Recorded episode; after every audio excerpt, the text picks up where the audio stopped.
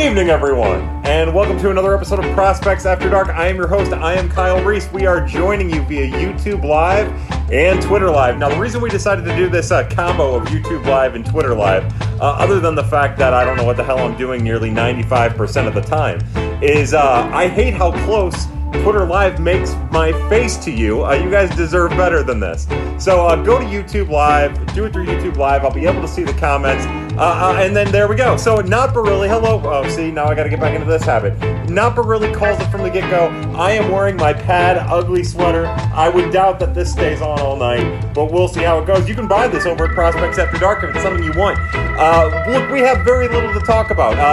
I guess technically we'll start off. Uh, Friday was technically, as I say, technically 75 times, like I have any fucking clue what I'm doing. Uh, Friday was the anniversary of Prospects After Dark. Now, uh, whatever that means to you, uh, it means to you. But to me, it means that a little while ago we started doing this really stupid program, uh, and here we are years later doing it again.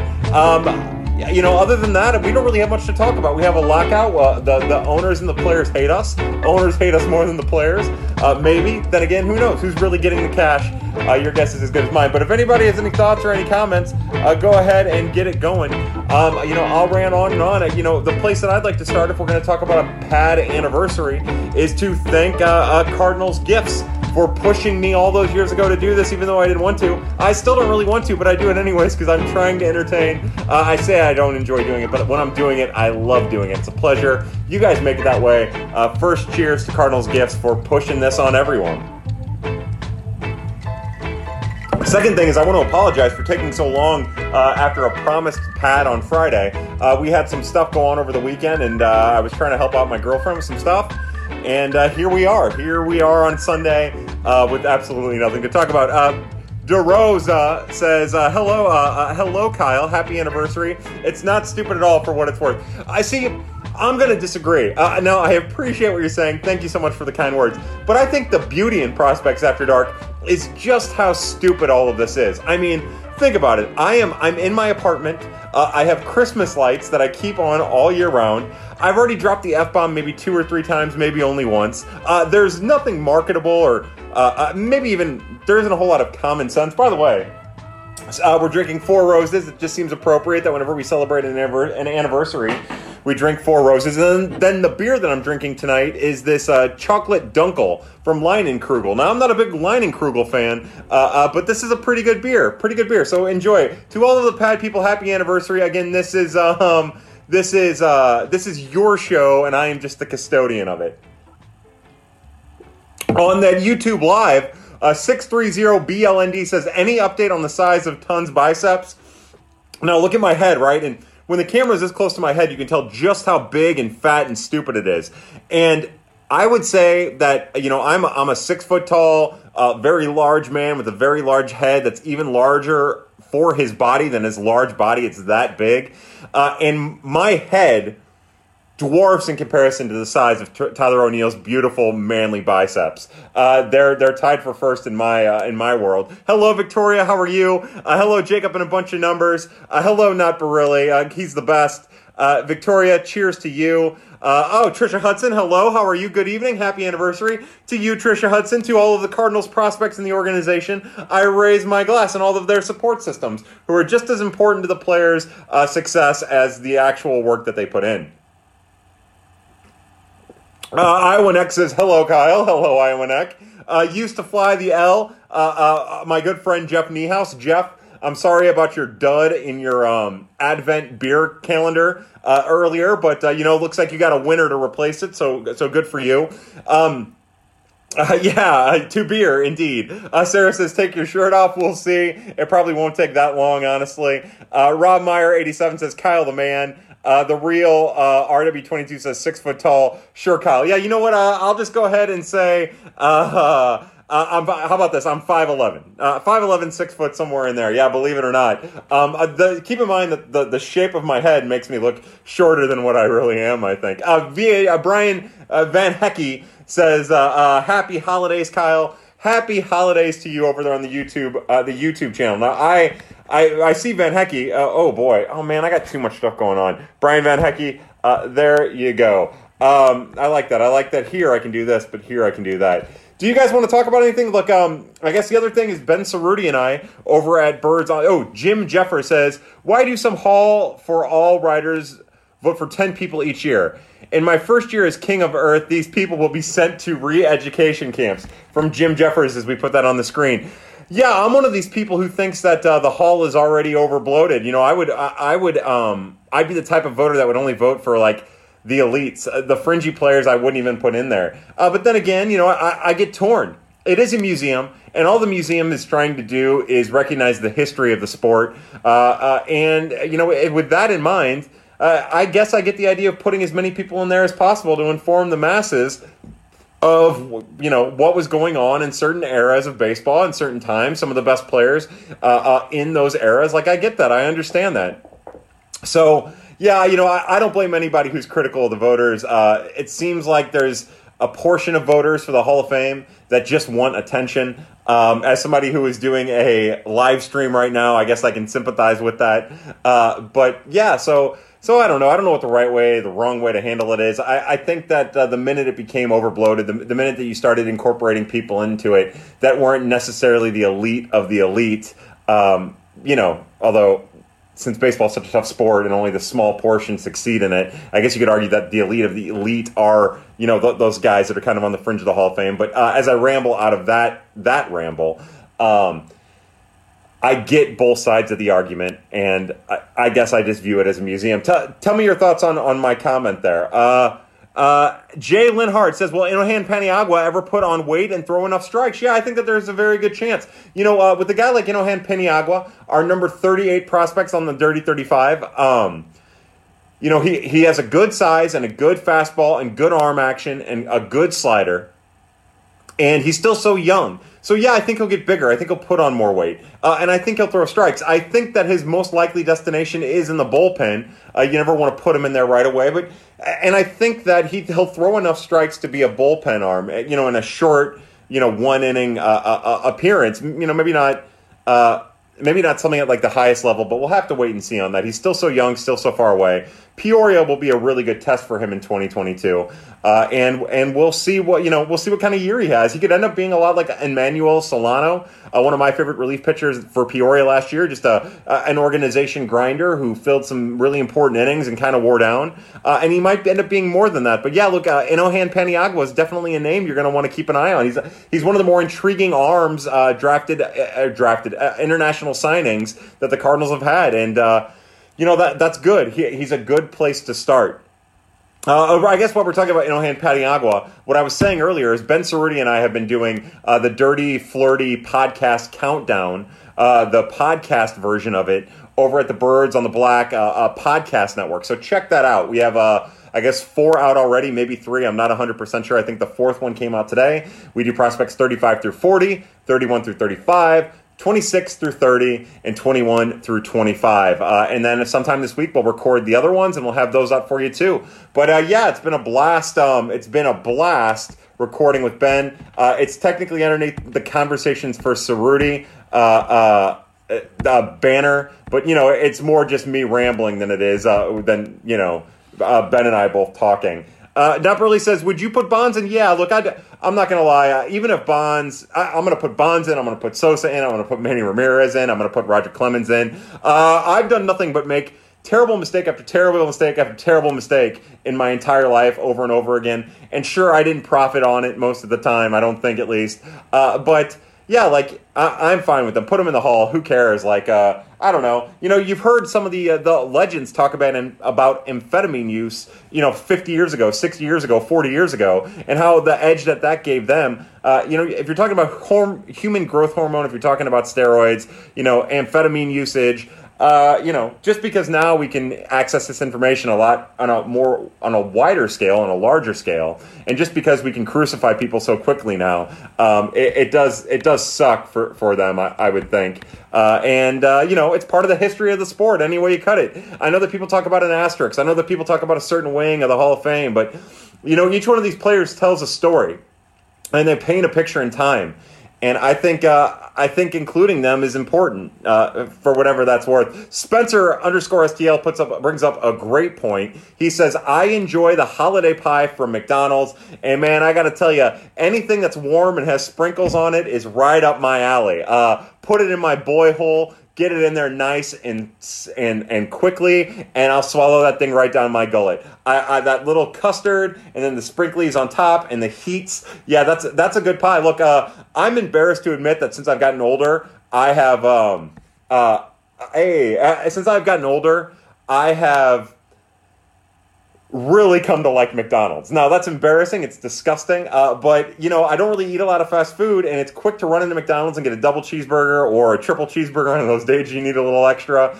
Uh, so I usually get for lunch now. I get like a, either a cup of coffee and a double cheeseburger, or a, uh, a, cup of coffee and a triple cheeseburger, and then every once in a while I'll smuggle in a holiday pie. But uh, for as nasty as McDonald's is, I love it. But I'm also a nasty boy.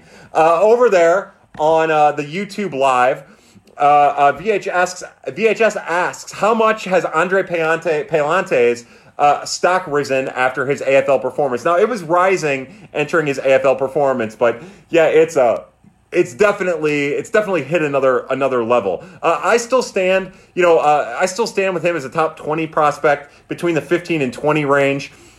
I think that command is still a big issue for him, uh, even though his measurables tell us that there are a lot of really good things to get excited about. Uh, you like that he throws a, a curveball. Uh, you like that he throws a slider. You like that both have spin that's above major league league average. You like that he can get his fastball into the high 90s and lives 94, 95. Uh, uh, keep in mind throughout the season, he kind of, even though he got off to such a great start, he really started to tucker out a little bit about midway through the year, and that's when his velocity dipped, his command really dipped. Uh, but you know, when when you're player like Andre Pallante, who keeps the ball on the ground uh, and who has measurables uh, that a lot of teams look for, then yeah, his stock is, has risen exponentially, and he's very important for the Cardinals organization because of you know potentially their lack of pitching depth. Uh, Hooks Bear says. Uh, Pat has given me a lot of joy. Thank you for doing what you do, Kyle. You are appreciated. Hey, uh, Hooks Bear to you. I'll raise my line and Krugel to you. Uh, thank you for everybody, for whoever. Thank you everybody to, for coming in here, for talking it over uh, on a less than semi regular basis on a very uh, rare occasion. Uh, we'll try to get another Prospects After Dark in before Christmas, depending on what the weather does, depending on what my schedule is. But look, to my pad people, to Hooks Bear, I raise my glass, my, my beer. You're all amazing.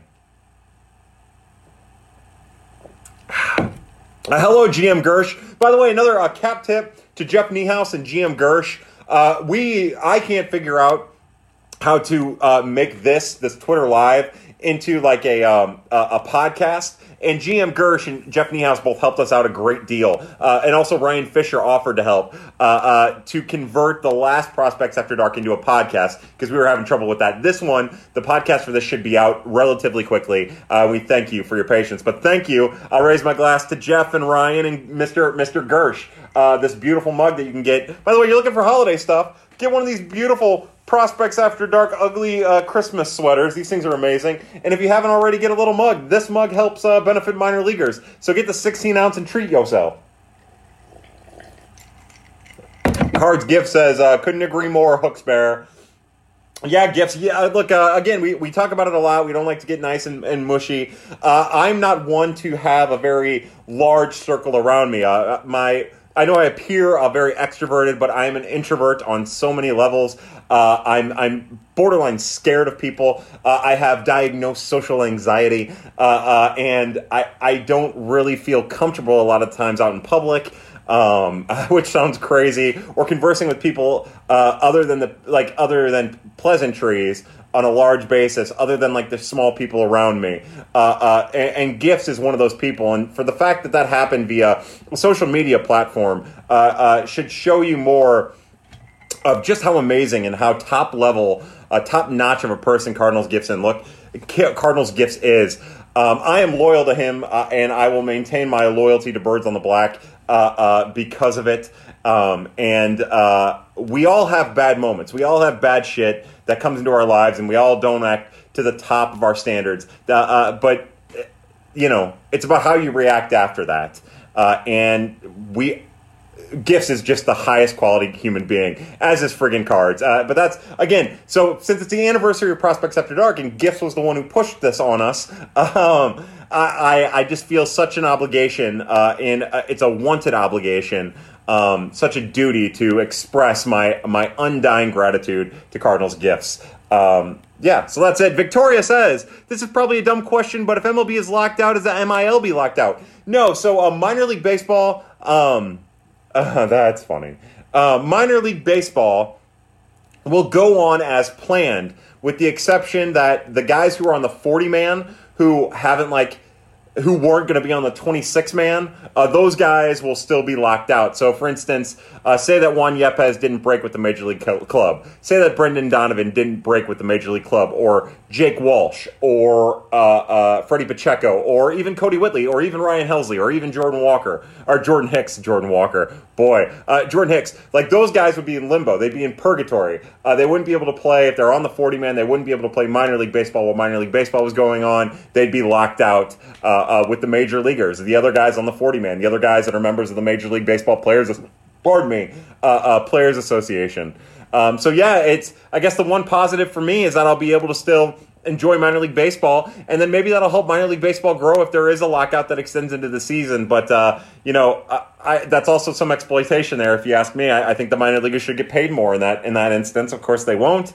Um, but yeah, so that's that's what I got. Real fast, while I'm thinking about it, I don't want to get too far into the episode without giving a cheers to the Carlson and the Hicks family. Uh, I love you guys. Uh, uh again, uh, Mr. Jason Hicks, uh, Mrs. Jennifer Hicks, Jordan Hicks. Uh, the whole Hicks uh, establishment, I raise my glass.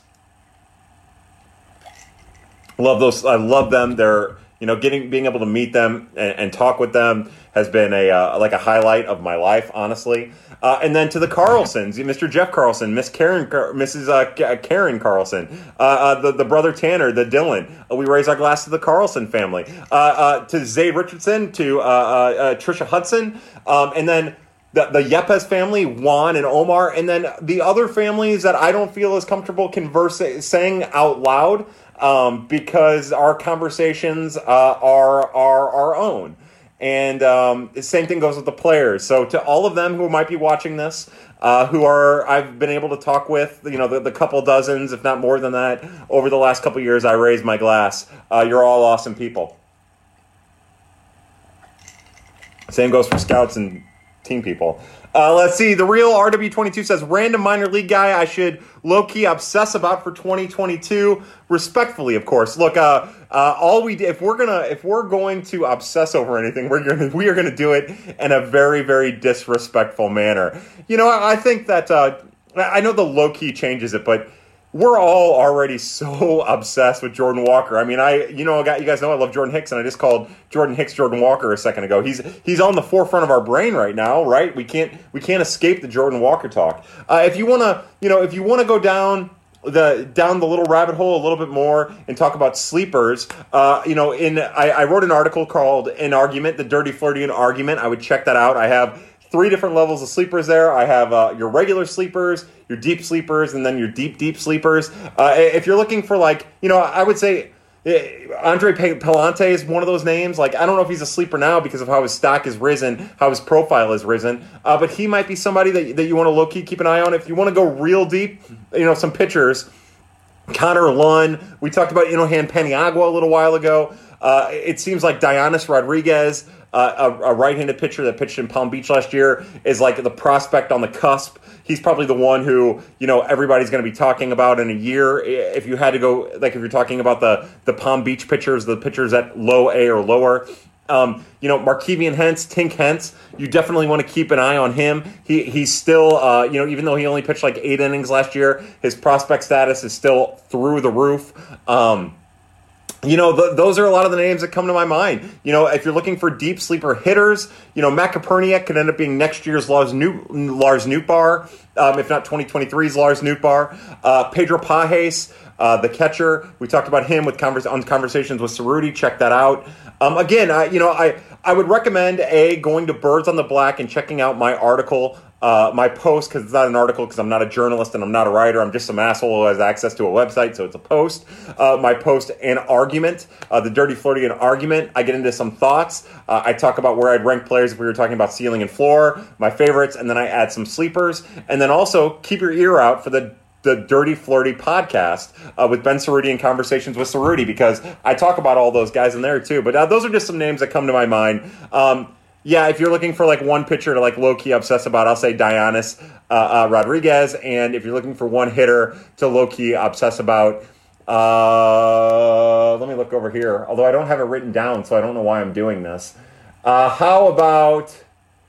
Yeah, you know what? We'll go off the reservation here a little bit. How about we say Yan Torres? How about we keep an extra close eye on Yan Torres and hope that the 2020 AA season is as much of a breakout as I had hoped? Uh, J. Oh wait, hold on.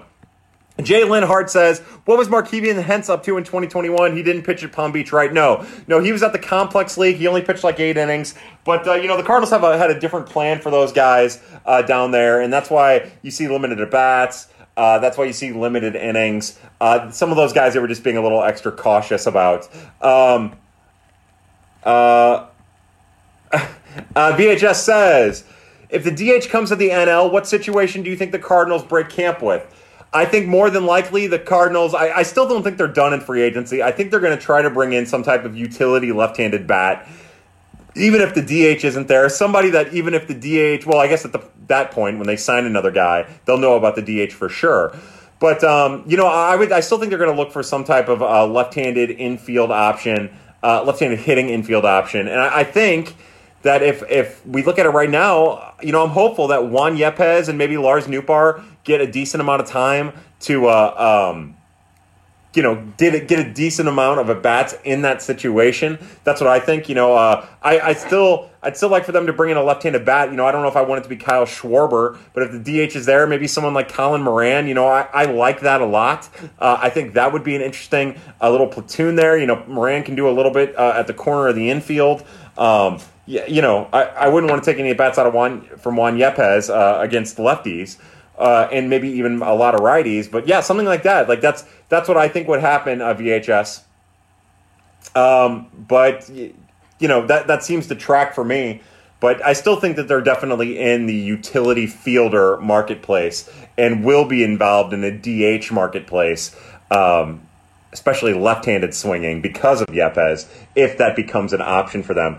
Ed Meyer says, "Kyle, I suck. Don't listen to me. Kyle, watch me. Um, I will gladly if you uh, if you anything you want to do, I'll watch, brother. Uh, uh, oh, uh, so Jay Linhart five says, what was? Oh, we already went over that. Uh, Iowa X says so. Nobody on the forty can play in the minors if the lockout continues into the season. Yeah, anybody who's a member of the Major League Baseball Players Association cannot play in the minors because technically they are locked out. JP Hill, our good friend from Viva El Birdos, says uh, just dropping in to say, hey, we'll catch the podcast version later this week. You're the best. To you, Mr. Hill, I raise my glass. It's a pleasure, pleasure to have you in here, even for a minute, and also to have you. Uh, uh, listen to the podcast. I want to say that uh, leading into this offseason with Mr. Hill, uh, before Mr. Hill wrote the article, I kept trying to tell people, like, give people an idea of what the Cardinals had to spend. And then Mr. Hill wrote a great article over at Viva El Birdos that detailed how much the Cardinals had to spend this offseason. Uh, and you know, we, we still are getting conflicting reports. We hear Fangraphs say it's more than this, or uh, you have some some people on the radio or uh, writing articles who might say they have this much to spend. I can tell you that if you look at what Mr. Hill did over at Viva El Birdos, that is the most accurate description of the amount of money that the Cardinals have this offseason to work with. Uh, Sarah Ann says, get a McRib. So I, the hack, I've got a hack for people who want the McRib. What you do is you go get the banquet meal because I am 100% sure, I'm 99% sure, that that banquet McRib, that banquet rib meal is the same cut of meat that McDonald's uses for their McRib. Uh, people love that McRib. Uh, uh I'm, look, I'll eat anything. I don't don't care. I just like a regular cheeseburger or double cheeseburger or triple cheeseburger. Uh, but to each their own. To you, Sarah Ann, I raise my glass. Oh, goddamn, I think quickly. Uh, you, oh, No, Ed Myers over here on YouTube says, No, I will watch you. Watch me, dirty boy. Ed Myers says, Thoughts on best option as the sixth and seventh type starter if Lib struggles? Well, you know, my guess is that if you're talking about the sixth and seventh starter right now, you're talking about Jake Woodford and Matthew Liberatore uh, with Johan Oviedo somewhere in that mix, if not as a bullpen option for Oviedo. Uh, and then Angel Rondon, whatever that is. I think that those are the internal options. Look, I don't think Wade LeBlanc's good. I don't think J.A. Happ's good, but I'm all about bringing them back as a swing type six, seven starter. Uh, you know, I think Matthew Liberatore is going to take huge steps this offseason. I, I just think he's ready for it. I, I don't. I've never really viewed him as anything more than maybe an innings eater, a Miles Mikolas type from the left-handed side with maybe a, with much more upside than that. Um, so keep that in mind. Like I still think we're a couple years away from that. I still think we're like two years away from from getting there with Liberatore. I think he's still kind of raw. I think he's still done some. Uh, uh, uh, I think he still has some work to do, uh, but I think he's going to get closer this offseason. Uh, and, you know, I, I think that if I know the Cardinals, it'll end up being something like J.A. Happ or Wade LeBlanc along with their internal options. Hold on. I'm going to bring you to my bosom here, uh, Twitter, and I'm going to clean off the, that. I'm going to see if that works at all. Did it work? Is it? Did it get less? Uh, T Force Lito says uh, blurry camera angles mean Kyle is peak off season mode. Um, uh, you're damn right. You're damn right. Yeah, I'm not even see even with all this time to like not do anything. Uh, I still can't figure any of this out. It's pretty amazing. Over on that YouTube channel, uh, Donna Watson says uh, lowercase v o t dot fyl. I don't know what any of that means. I think I'm being hacked. Uh, J uh, underscore Linhart says, "Who has the best command?"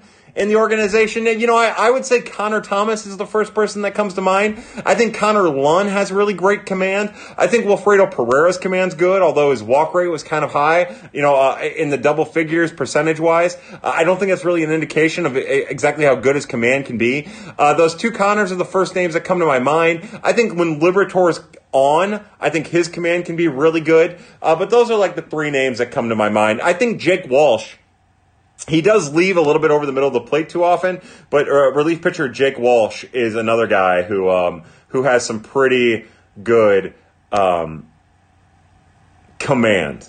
Uh, let's see. Uh, Iwanek says, "I hope you host another Spaces soon." Uh, yeah, JD Alfonso says, "Hey Kyle, hello JD Alfonso." Pardon me, over on the YouTube channel, VHS says, what's your favorite thing about this time of year? Uh, booze. Uh, you know, um, no, uh, VHS, you know, the truth be told, like, I love eggnog. Uh, and I like adding booze to that eggnog. But, you know, um, I would say uh, for the first time in years, buying presents. Uh, you know, uh, truth be told, I love buying presents for Ashley. I love buying presents for her son. I love uh, uh, I need to buy stuff for my dad. You know, the Reese family went through years and years and years and years and years of not giving each other presents. Um, it, like when I turned 18, 15, something like that, we stopped giving each other presents for birthdays and Christmas and all the holidays. And we just kind of like, hey, let's just have some meals together. Uh, and I think this year I'm going to like, my brother Scott takes care of me all year. I'd like to get him a little something.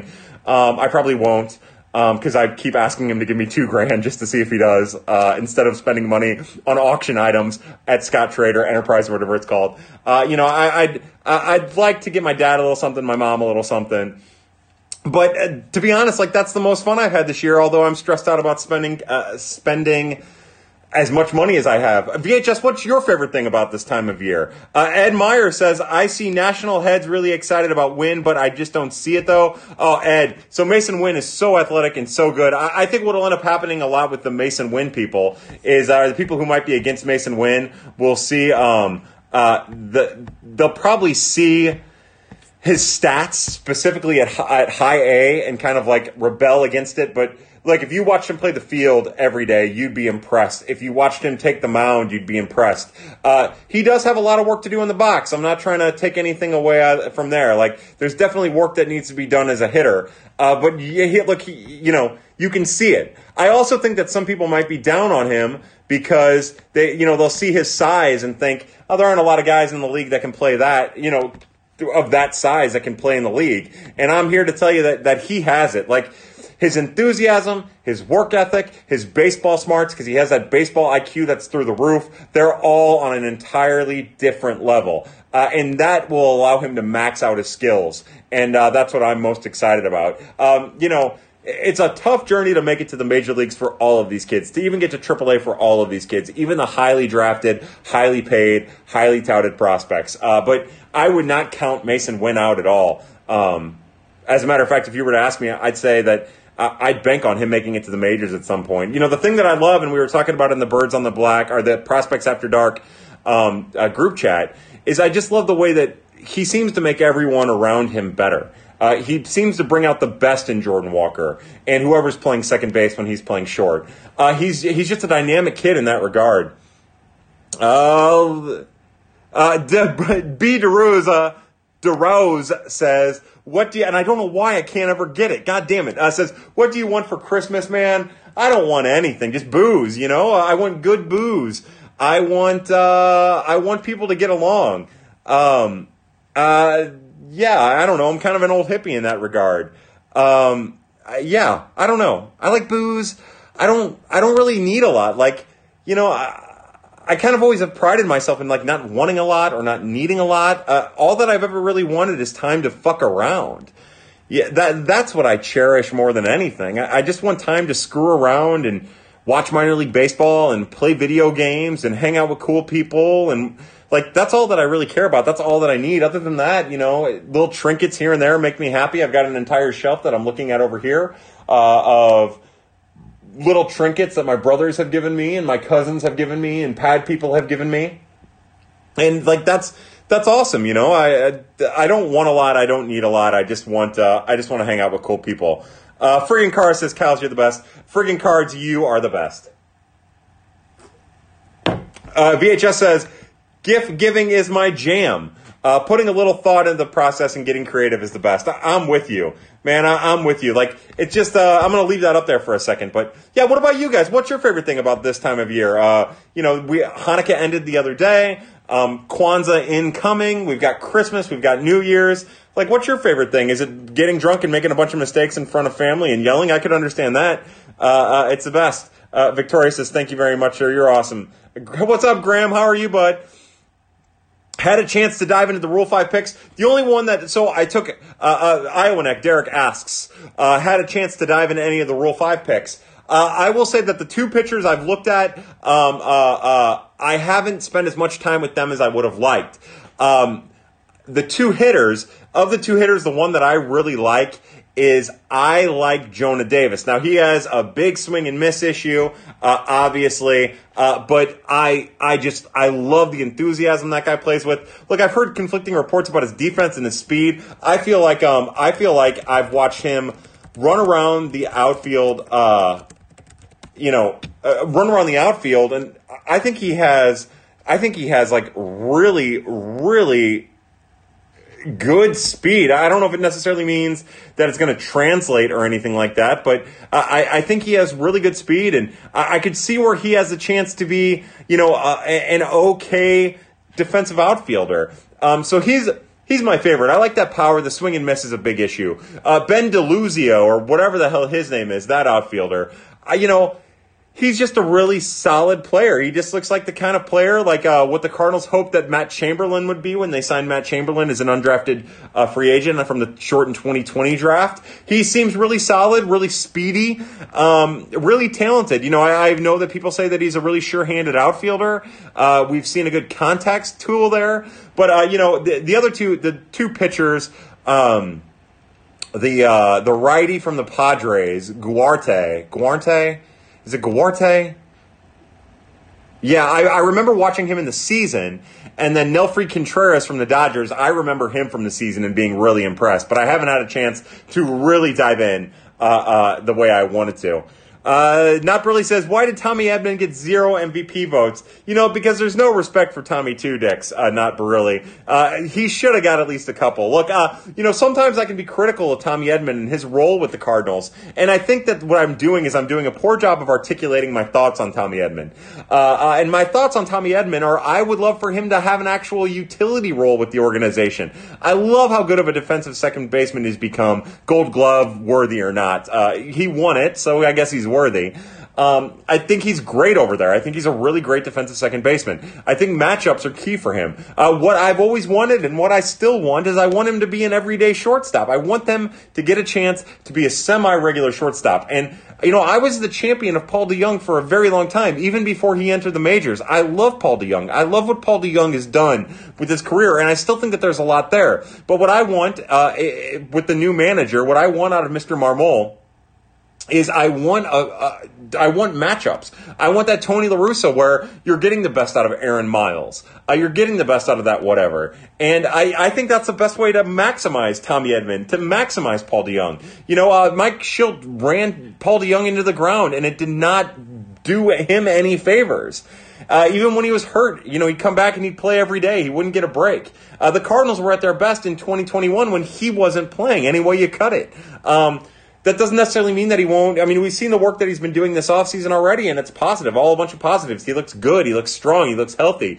Um, but I think that you can maximize your talent if you're putting them in proper matchups. That, that might not get Tommy Edman MVP votes, not really, but it'll get him damn close. Graham says, uh, why do you think Mike Shildt hasn't interviewed with the Mets, at least to our knowledge? Yeah, so uh, we all have it on pretty good authority that Mike Shildt isn't going to manage with the Mets. Um, uh, or interview with the Mets. I think the the better team is how come he hasn't interviewed with the A's. That's what I'm more surprised by. Um, but maybe maybe the issue with Mr. Shildt is he's developed enough cachet that he's just waiting for his right opportunity. Um, you know, Maybe he doesn't view the Mets as his right opportunity. Maybe the Mets don't view him as the right opportunity.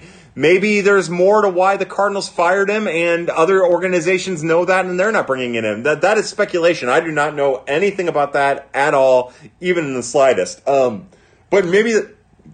Maybe that's what it is. It's probably not fair to speculate.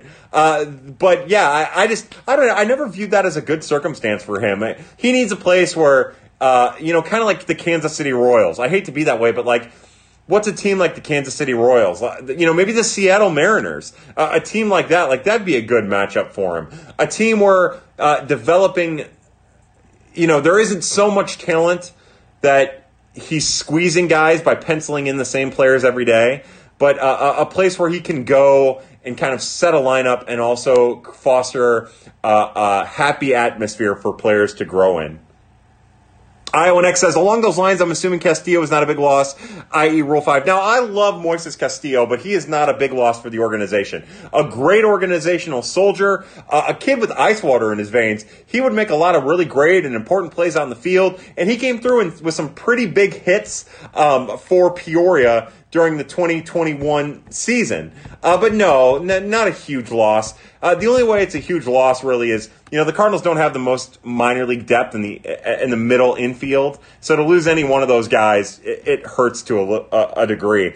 Graham says bring back Brad Miller, and yeah, that's um. Uh, that's where I'm at. Um, I, I, I would love that if the DH is going to be around. Bring back Brad Miller. You know, like I said, uh, you know, there's more names than just the two guys I'm bringing up. And I know some people love uh, Schwarber. I would not be opposed to that in any way. But like, yeah, Brad Miller, Colin Moran, somebody in that in that facet to get some of these other right-handed bats some at bats, but also, you know, maybe get uh, Lars Nootbaar some at bats, some additional at bats too. Yeah, bring in a veteran. Uh, you know, bring in whoever the Matt Wieters version of a middle infielder is. Maybe that is Brad Miller. Uh, R.I.P. the Arch Deluxe. You know, I don't really remember that thing so well, but if they were to bring it back, I'd eat the shit out of it. Hmm. Aw. Dave San and then a bunch of numbers. Dave San and a bunch of numbers says, "Do we actually have any pitchers in our minor leagues who will get a cha- who will give a chance to this year? Who we will give a chance to?" God, I I read like an asshole. Do we actually have any pitchers in our minors we will give a chance to this year? Yeah, I think it's going to be a lot of the same names. I think you're talking about uh, Angel Rondon. I think you're talking about um, uh, uh, uh, Jake Woodford. I think you're talking about Johan Oviedo. I think as the season progresses, the two names you're really going to want to keep an eye on now that they're on the 40 man are Freddy Pacheco and Jake Walsh, uh, two relief pitchers specifically. I think we'll see them this year. Kodi Whitley, I think he's going to have an important role in this season, uh, if there is a season in whatever capacity the season is. And then if you want to go a little deeper, yeah, I think if the season is played uh, full, uh, a full 162 or 154 or whatever they agree on, I think that we'll see Matthew Liberatore. Uh, uh, I think that Connor Thomas, lefty out of Georgia Tech, has a chance of making a major league debut at some capacity. Uh, but I don't know if it's going to be like, uh, uh, you know, many more than that. Now, you know, Andre Pallante might knock on the door. It seems like he's a prospect on the rise. We'll see about what happens with Zach Thompson. We'll see what happens with Griffin Roberts. You know, you never know what'll happen there. Um, but yeah, like those are the names that I would keep. Uh, I would keep at the, the front of your head. And then other than that, you know, if you're talking about starters, I think Lib, Matthew Liberatore is probably the only one that'll, pardon me. Well, that's embarrassing. I think, oh boy, let me get some water. Anyways, I think Matthew Liberatore might be the only one who has a chance to like start a swath of games outside of like Jake Woodford. Uh, let's see. Ed Meyer says, if you like strategy type video games, you need to try out of the park baseball. You know, that's not for me. It's just, that's too involved and you don't have enough control of what's going on. Uh, it's not for me. I, I messed around with it for like two hours and I just couldn't get into it. VHS asks, VHS asks, when Nolan Gorman arrives, what happens with Tommy Multiple Dicks? Uh, for me, again, I like, that's why this offseason, if I'm them, uh, Ed Meyer says, no water, more beer. Sure, to, to you, Ed Meyer. Um, uh, as VHS asks, uh, what happens with Tommy Multiple Dicks? I want Tommy Edman to spend this offseason playing short as much as possible. Now, the minor league version of Edmundo Sosa that I watched is not a major leaguer. He's peaked as a major leaguer. Uh, he looked different in the major leagues to a degree. And I wonder how much of that had to do with the break in the 2020 season. Maybe it was good for him. He did look leaner, uh, but also he looked more built and leaner at the same time. Uh, I also don't think pitchers have learned that the key to getting him out is just peppering him with high stuff, working him in, uh, and then just beating him with two strikes with stuff anywhere outside of the strike zone. Uh, we'll see if they've adjusted yet.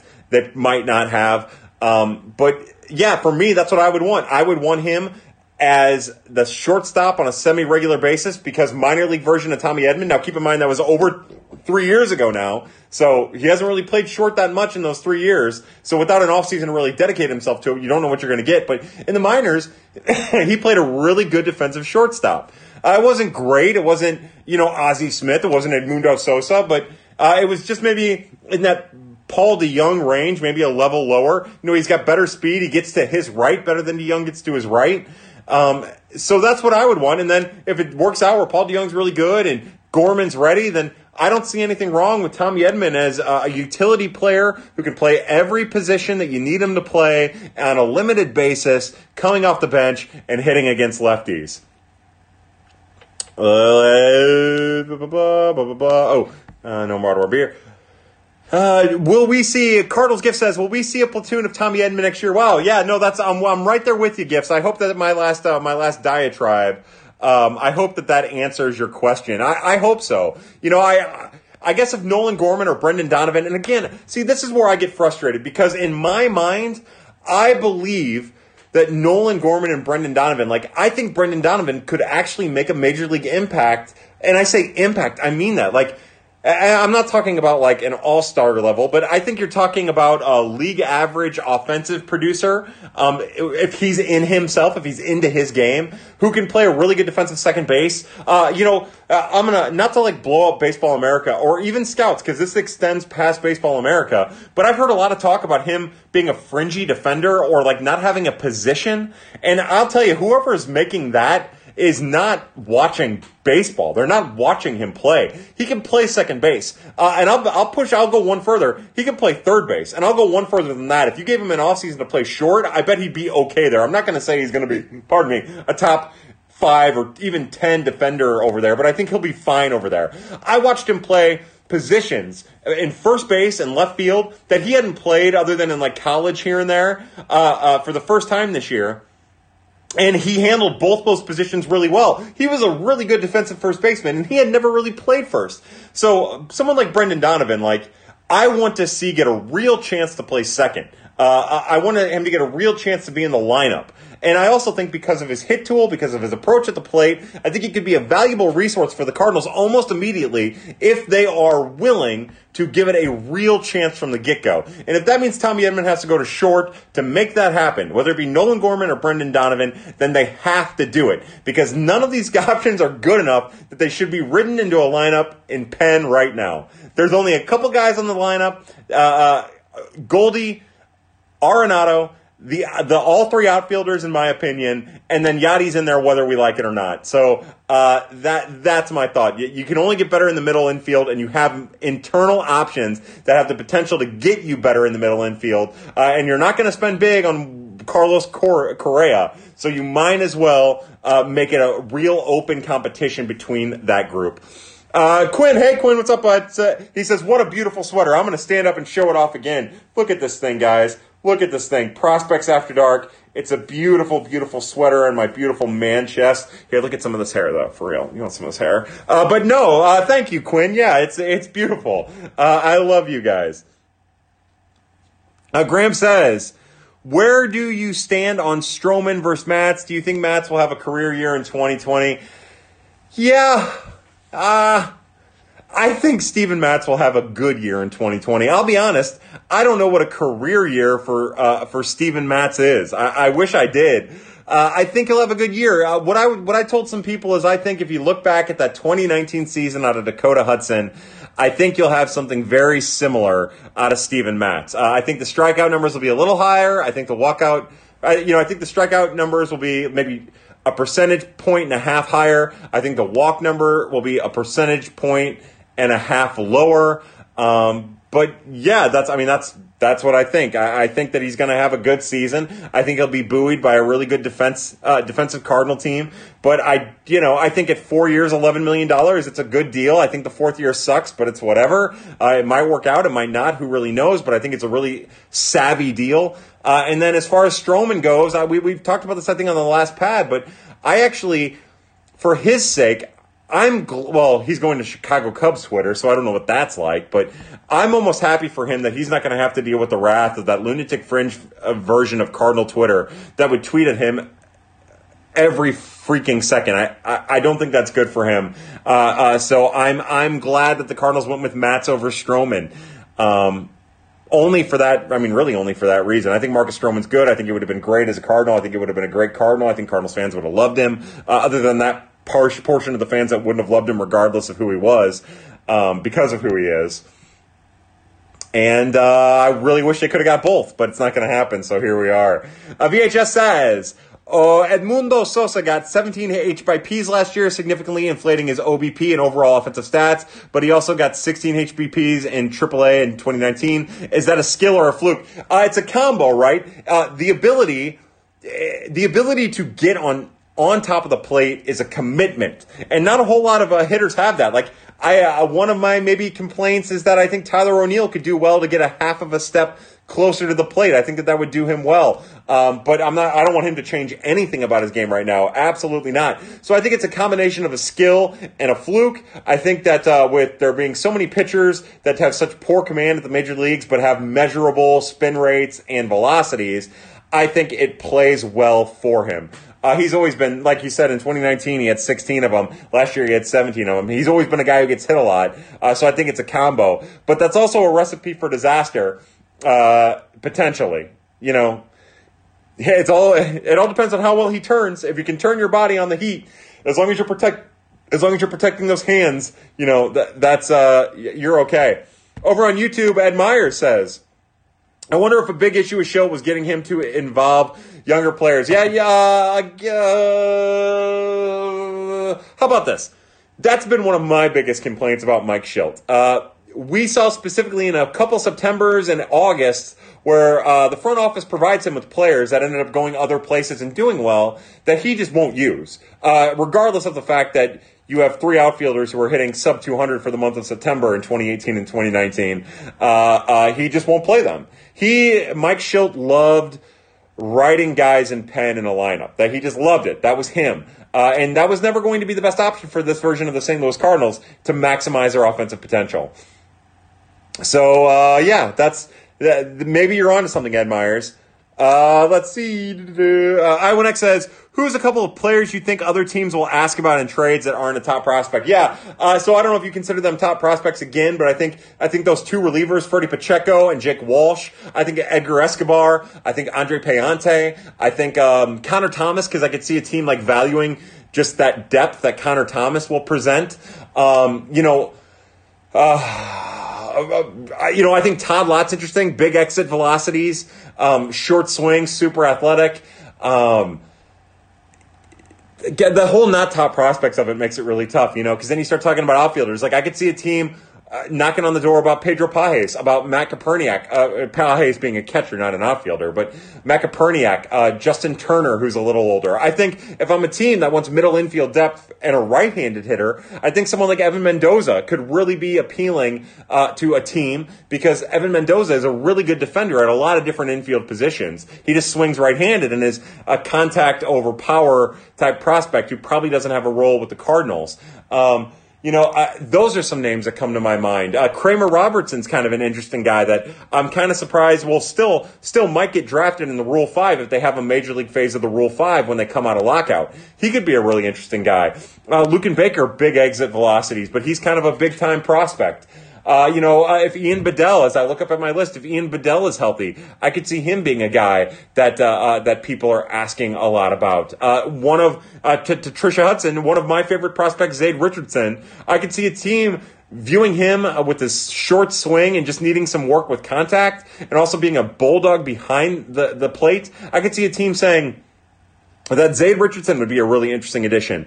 You know, uh, the Cardinals were able to turn Jake Sommers and Tony Locey into uh, Nolan Arenado in a trade. I could see, you know, Connor Tom or Connor Jones having some value here and there. I could see um, Logan Gregg. You know, Logan Gregg got better and better as the year went on. I could see him having a ton of value to another team. Um, so yeah, there's there's a lot of other guys out there that I think I would be interested in if I was um, another organization, and uh, there's more that I'm missing uh, as I'm trying to ramble through a list. Um, used to be used to fly the L. Jeff Neal says all you need is booze. Dun, dun, dun, dun, dun. All you need is booze. Dun, dun, dun, dun, dun. All you need is booze, booze. All you need is booze. All you need is booze. By the way, I watched that first episode of that Beatles documentary and it was fantastic. Quinn says, when are places going to have the new Baseball America? I've been checking BNN. I need Walker's face. I don't know, bud. I don't know. It seems like they're a little bit behind on a lot of stuff. You know, their prospect handbook, I think that they're behind on normally by now. Um, normally by now it's out. Um, but uh, yeah, I would I would I would imagine they try to get it out before Christmas. I'd imagine they try to get as much out before Christmas as possible. Uh, oh, Gifts asked, how do you enjoy the Beatles documentary? So, Gifts, I only watched the first episode, and I watched uh, about half of the second episode, and then I wasn't paying attention anymore, so I bailed. But I loved it. Uh, there were actually a couple parts in that first episode that kind of got me a little teary eyed and emotional, and I I loved it. I thought it was uh, I thought it was good. You know, uh, my brother Michael and I were talking via text. And like the one thing that st- stands out to me, there's a lot that stand out, but like the way Paul McCartney is so dedicated to music, uh, uh, and they all are, but Paul McCartney, as my brother Michael said perfectly, is a worker.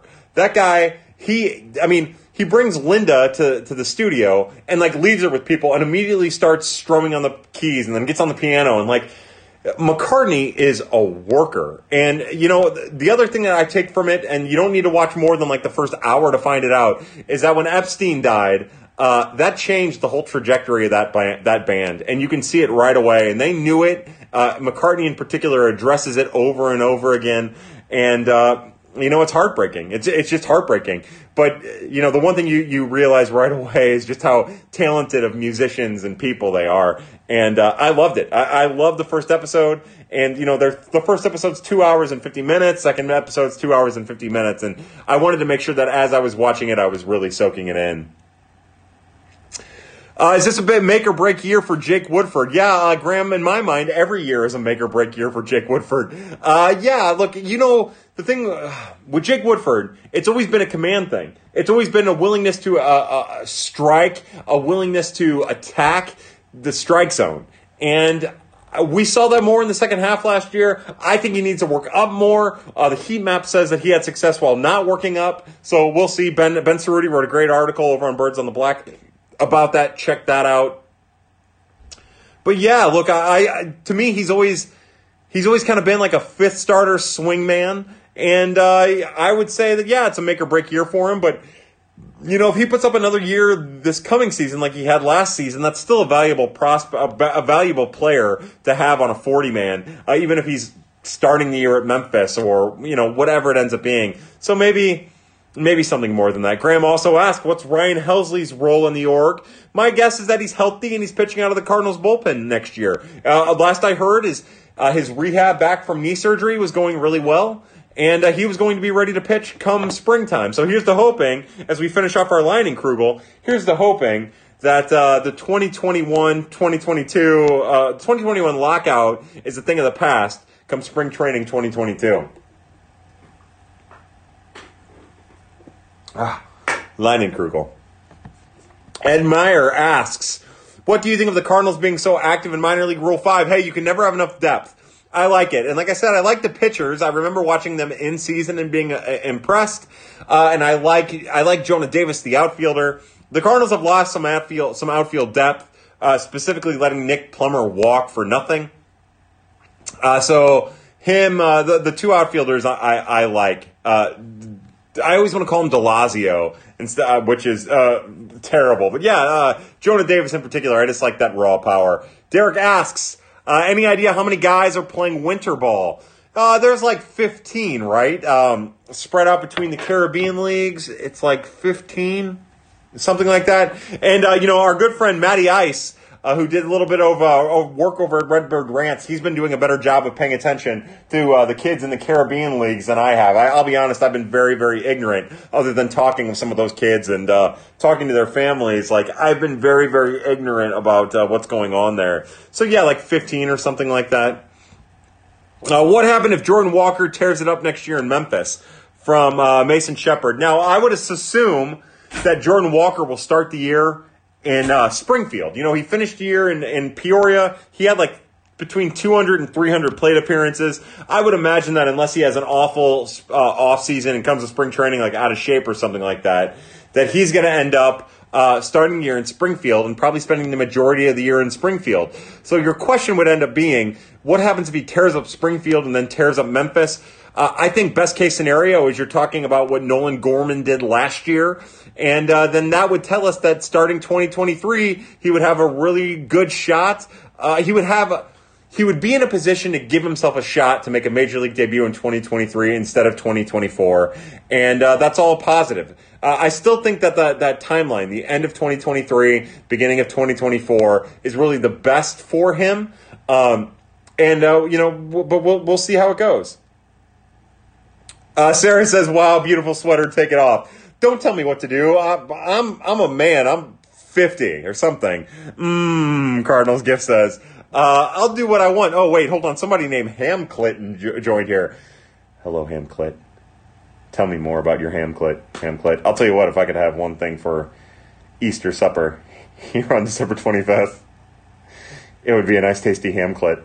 Uh, Quinn says the fourth year might not be great, but 444 is nothing in baseball terms. Yeah, look, uh, that 444 for Steven Matz is nothing you can't, you know, work around. Uh, uh it's, you know, think about how much more affordable that is than Mike Leake, and the Cardinals were able to work around Mike Leake and still paying Leake, even though, um, Sorry, VHS got my attention. I saw the little thing pop up. I can't wait to get to that question. Um, yeah, you know, when the Cardinals even were still paying him to play for another team, but they still worked around it just fine. Like four years, forty-four million is nothing. I yeah. The better question is how much would the Cardinals had to pay for him if he would have waited to sign after uh, all those huge free agent signings? Uh, will Marmol change up Reyes's role from used to fly the N, uh, the L, uh, Jeff Niehaus? Jeff, you know, uh, we were kind of under the impression that the Cardinals were interested in maybe being more creative with both Jordan Hicks and Alex Reyes as they entered the 2022 season. And I'm anxious to see what that looks like. You know, I would love to see both of those guys get a chance to be an opener, uh, see uh, a lineup the first time through, maybe a first and a half time through, depending on, you know, what the Cardinals lineup was doing from a hitting perspective if the DH isn't there. But yeah, like I, I would. Uh, I would be on board with them being more aggressive and smarter, more modern about how they employ pitching and hitting and lineups. And I think that that's in the best interest of the Cardinals and Mr. Marmol. And I think that that's what we're going to see. I just don't know if I know what it looks like just yet. Uh, let's see. Kyle two says, "Dude, I haven't seen you in a while. I missed the squints. Why you gotta sell out and get glasses? Sorry about that, Kyle, too. The reason is because I can't see a fucking thing even when I do squint. But you know what? It is a pad anniversary. And uh, I'm gonna squint for a little bit here until I start getting a headache to um, uh, uh, pay homage homage uh, as we pay homage to my favorite morning program, The Morning After, which I'll never listen to again now that they're switching their format. Uh, uh I'll pay homage to uh, to the old versions of Pad for a little bit.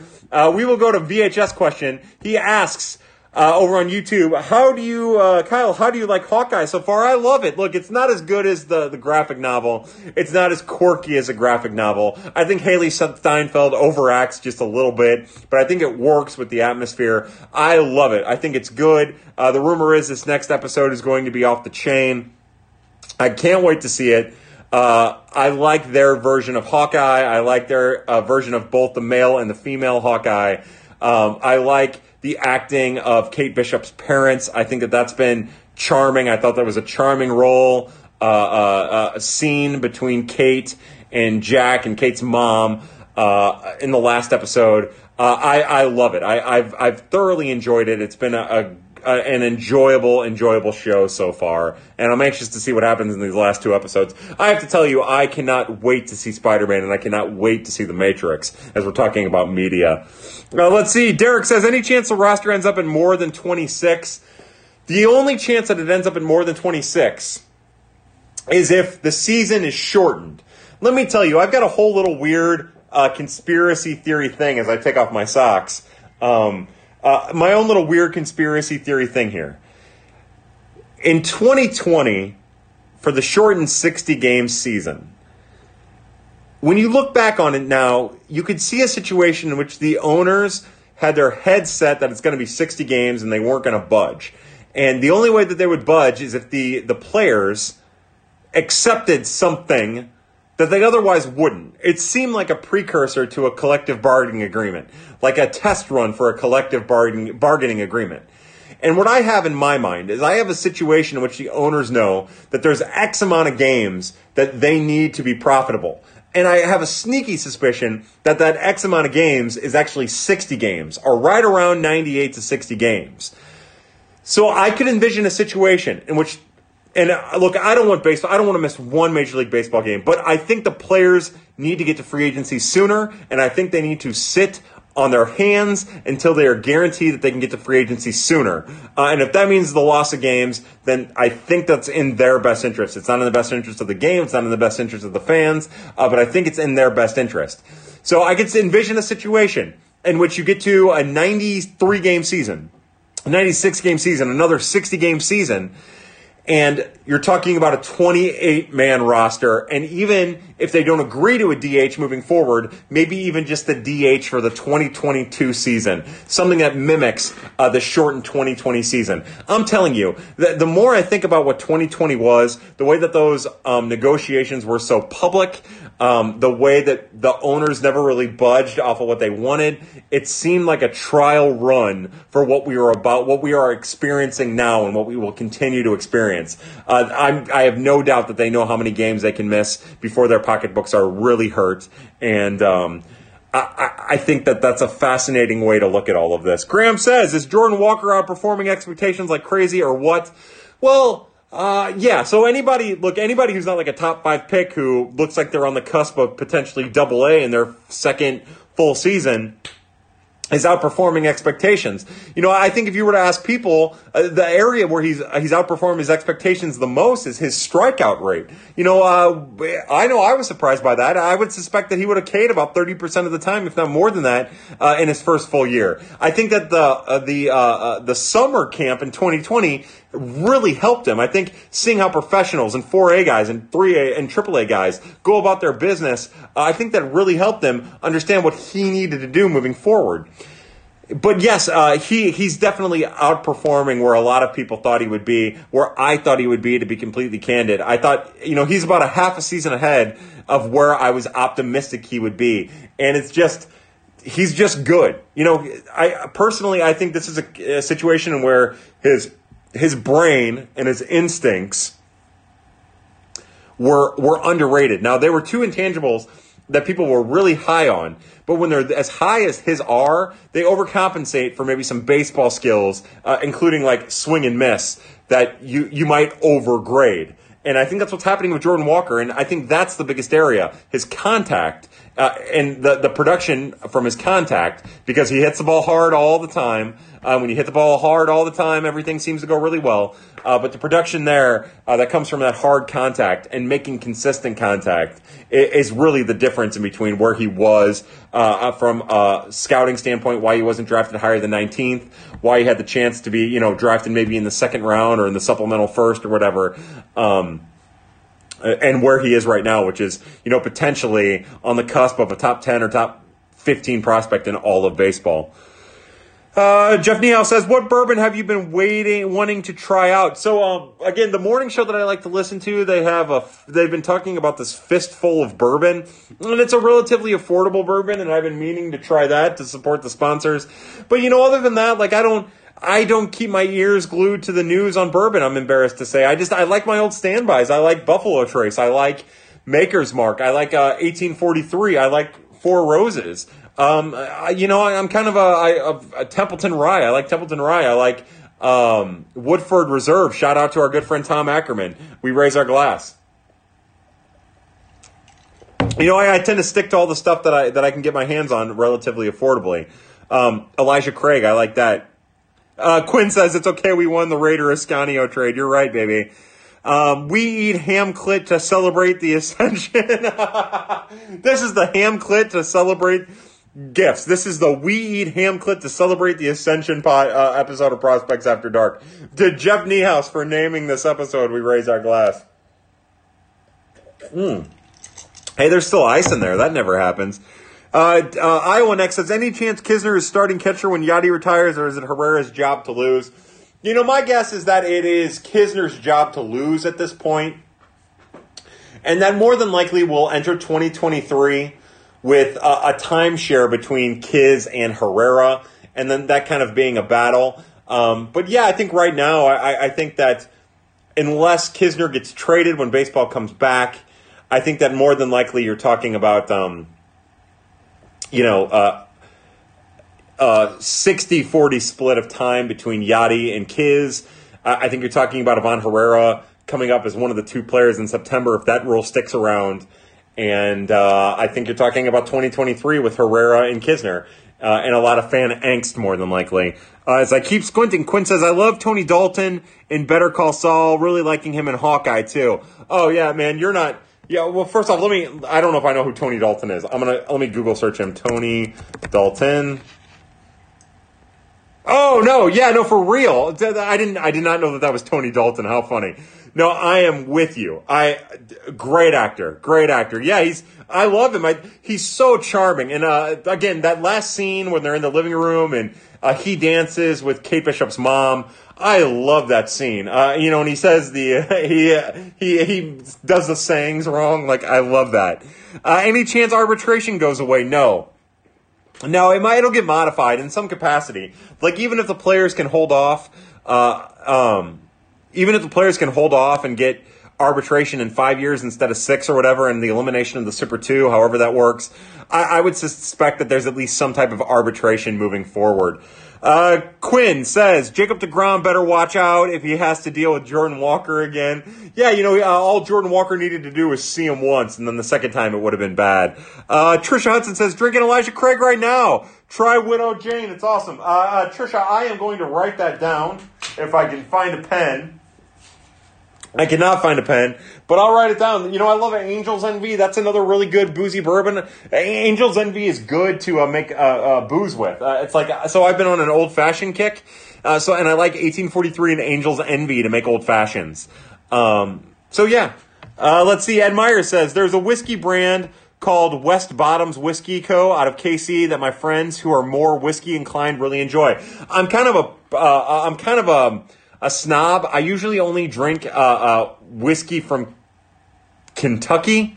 Uh, but for the moment, look, I'll try anything. So I'll keep that in mind. Thanks for the heads up, Ed Meyer. I love it.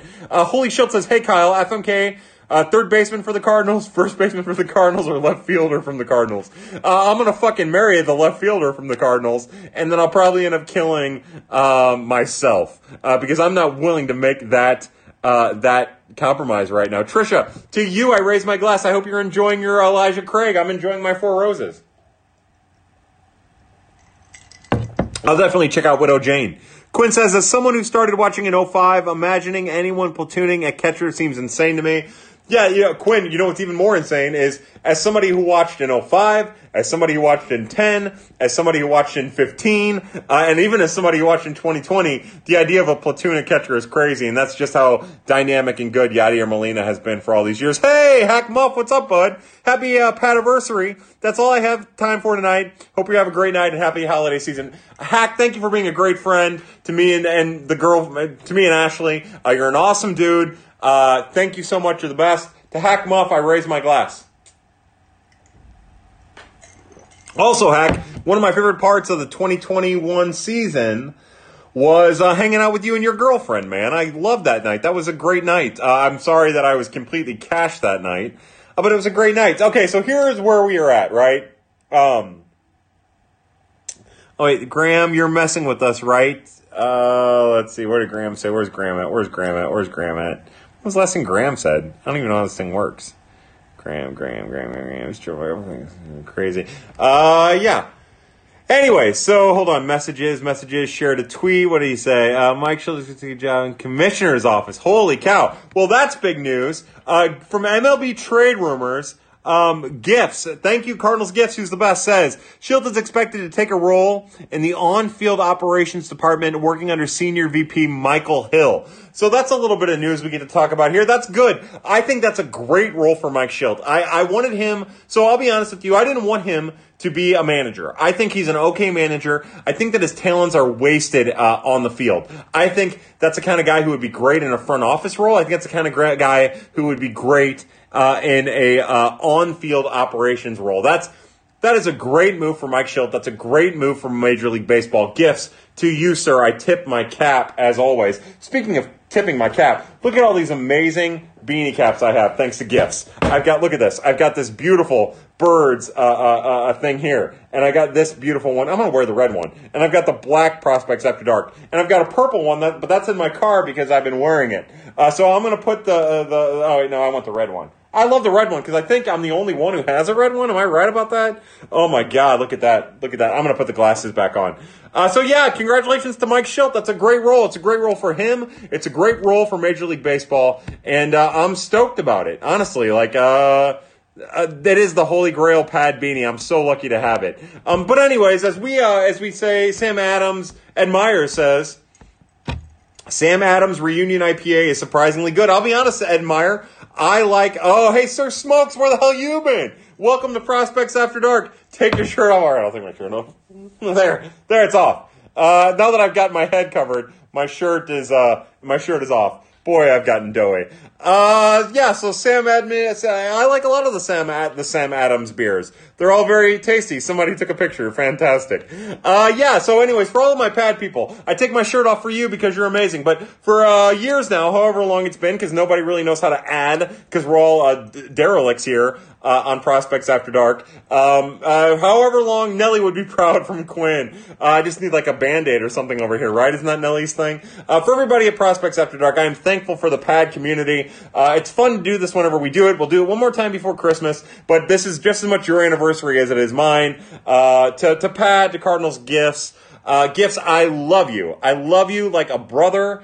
Uh, the, I, as much as I could possibly love anybody that isn't actually related to me uh, uh, or that I'm dating, I raise my glass.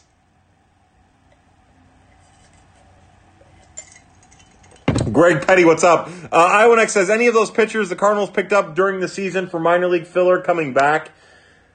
Um. Oh, you mean like Jose K- Quezada is? Uh, he will almost certainly come back. Uh, I mean, you know, we'll see how it goes. Uh, Tyler Pike, they signed Tyler Pike. Boy, I haven't thought about this at all. Um, so Tyler Pike is coming back. Uh, oh man, um, from a hitting perspective, uh, Clint Coulter's coming back. Oh man, I'm forgetting. I, I am forgetting. Hello, Gus Sports. What's up? Um, I am forgetting somebody. I can't remember who. I'm forgetting a couple a couple people, but yeah, like over the last couple years, uh, uh, uh, Victor Robles I think is coming back. Over the last couple years, some of the guys that they brought in as minor league depth. Uh, Corey Thompson, from what I understand, is coming back. The relief pitcher, fastball slider. Uh, I do believe Corey Thompson is coming back. I'm not 100 percent sure. Brandon Waddell is major league depth. Uh, he's on the 40 man. Quint. Life's weird. LJ Newsome is coming back as long as he's not down now. Yeah, LJ Newsome's coming back yeah, so uh, yeah, uh, again, uh, as you know, as we as we begin to cap off the evening, uh, I'm going to give myself a little bit more booze, uh, and I'm going to say, um, do you think Cards make any real attempts at Rodon or a major starting pitcher? No, no, I would rule that out. I think you're talking about at this point, you know, they've got their middle of the rotation starting pitcher. I think that uh, I think that they're just going to add depth from here on out. Um, you know, that, that, that's what I think. I, I don't think that uh, anybody else is a realistic option, uh, specifically Rodon. And now that doesn't mean that they won't jump on somebody if they can get a deal. I could see that happening. Um, but uh, I think right now, as it stands, you're talking about you know the J A Happ type, the the J Happ type, the you know Lester type, the LeBlanc type, I, I, something like that. I think that's more than likely. Somebody who's willing to accept a swing role between you know getting a chance to compete for a starting spot and also like logging innings as a long relief uh, option that is you know major league established, so you don't have to rely on some unproven minor leaguer to to, to have that role. Uh, but you know, the the real fast as as we start getting more and more questions. Do you think uh, questions? Who's a better pitcher, Gavin Newsom or LJ Newsome? LJ Newsome. I was really excited about the LJ Newsome. I hope he can stay healthy because I think he could be a really interesting uh, addition to uh, to uh, the Cardinals uh, from a depth standpoint. A depth standpoint, I like LJ Newsome. He hasn't had a lot of success at the major league levels, but neither did Giovanny Gallegos. I think Newsome is the kind of guy who could, if he's healthy, actually be that depth at the minor leagues, that swing type role that the Cardinals need. Uh, I want to take a second before I get too far away to to tip my cap, tip my cap, and raise my glass to the birds on the black family. I'll start with Cardinals gifts, who I've been gushing over all night. I love you, friggin' cards. I love you. You're basically a part of the family. Uh, I, am going to start with Stu Styles because I don't give Stu Styles enough credit for how fucking awesome of a dude he is, how talented of a scorekeeper he is, and just how all, like round, like all around great guy he is. Uh, Stu Styles is the fucking best. He's also an incredible musician, so keep an eye out for Stu dropping dropping his tracks. Uh, ben Cerruti, who I'm doing the countdown with, I love Ben. He's an awesome guy. Enchill, who uh, does amazing graphics and is part of our happy little family. I love him. Tara Wellman, uh, uh, Tara Nichols, and Alex Crisafulli, who do Chirps. I love that podcast. They're amazing. Great people. Uh, throughout the years, we've had some really awesome people at, at Birds on the Black, uh, STL Cup of Joe, Zach Gifford, who I love and miss with all my heart. Um, uh, you know, uh, everyone. Like, I just, uh, we've we've been very very fortunate to cultivate an amazing community. Gifts has cultivated an amazing community through Birds on the Black. I've been able to poach some of that, uh, and we as Prospects After Dark, this community have been able to poach some of that and turn this into another long lasting and thriving community as it is. So I'm thankful to all of the Birds on the Black uh, people, all of the Prospects After Dark people for cultivating this community.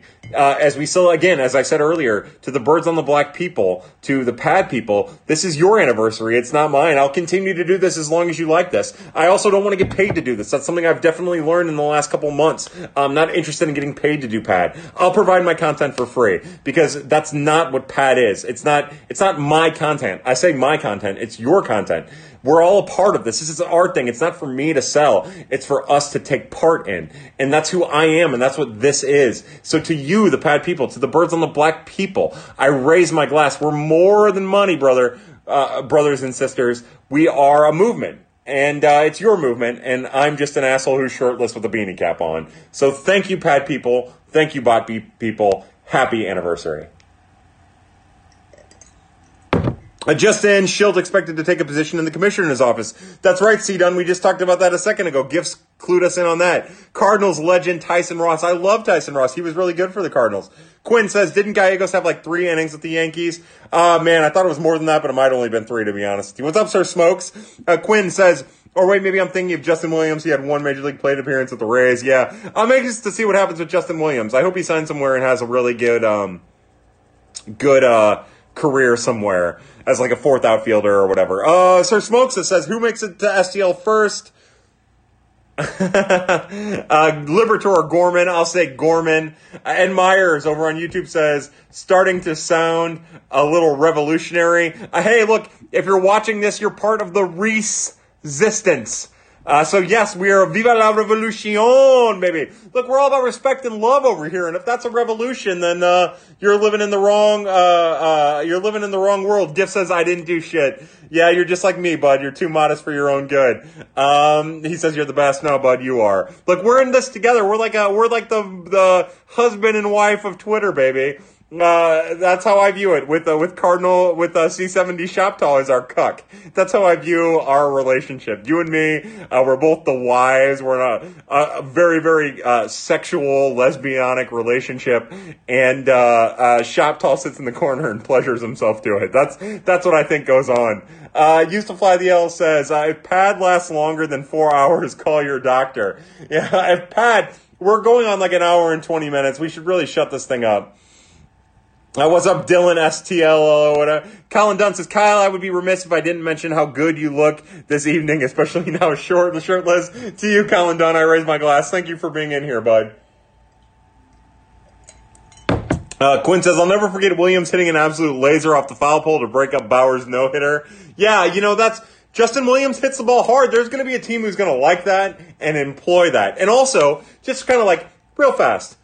Justin Williams doesn't have a deal. He's going to sign a minor league deal. The Mets signed Nick Plummer to a major league deal. Why? Because Nick Plummer is a major leaguer. I've heard a lot of really poor scouting reports say he's a poor runner. He's an okay runner. He's not great. I've heard a lot of people call him a bad outfielder. He's not a bad outfielder. He's okay. Ideally, you'd want him in left, but he can handle center. If you have a good manager that can take care of him as a beautiful, perfect fourth outfielder. Uh, Nick Plummer going to the Mets for nothing is a fucking tragedy. I hate it. I hope he gets a chance to blow the fuck up because Nick Plummer is a legitimately good baseball player. He's a great human being and a good kid and a mentor to a lot of kids in the Cardinals organization. And uh, it was stupid what the Cardinals did. It was fucking stupid, and I hate it, and I hate it, and I hate it. And that's where I'm at right now. Uh, Cock seventy says he says Cardinals gifts. That's right. Uh, can you break down Missouri basketball in the Missouri bowl game? Iowa neck. That's the funniest. Fucking, how about this? How about this for breaking down Missouri basketball and the bowl game? Yikes! Yikes! Yikes! Look, I'll root for Mizzou nonstop. Uh, uh, you know, I'll root for Mizzou nonstop. I love the Missouri basketball program and baseball program and, ba- and football program, but they bad. And I'll be honest and I, I only mean this from like a humor standpoint. I want the Mizzou basketball team to win. I want the Mizzou football team to win. Uh, but I would also want, I would also love to see Army run for 1,000 yards and score 100 points. And I would love to see Illinois in the bragging rights game put up like 150 and maybe win by 100 points. I think it'd be cool to see who wins by more, Army or Illinois. And, uh, I'd like to see both score at least 100 points. I think that'd be fun, right? Like, it wouldn't be good. But it'd be fun. All you could do is laugh at that point. Ed Meyer says, "Hey, if there are any other nerds out there, watch Arcane. Just don't play." Uh, so I will. I, you know, Arcane is one of the things that I have uh, like queued up. Uh, I started watching Euphoria tonight. Holy fuck! I started. I watched like the first four episodes of Euphoria from HBO Max, and it was good. Like that is a legitimately good show. It kind of reminds me of Sex Education on Netflix. If you haven't watched Sex Education on Netflix, it's a great fucking show. You need to watch it. You, it is, it is a great fucking show. But Euphoria, the first four episodes, five episodes or whatever, are great. Check that out. Um, Ed Meyer says, breaking down Mizzou basketball, UMKC already did that. Yeah, that's a great, what a great place to end. So again, to all of the birds on the black people, all of the, the prospects after dark people, happy anniversary. Thank you for being here. Check out all of the Dirty Flirty. Uh, check out all of the annexes and check out the Shrine in an Argument, an ode to uh, uh, Fleet Foxes, a Shrine and Argument. um, to uh, Helplessness Blues, my favorite album, one of my like three favorite albums of all time. Uh, I I raise my glass to you.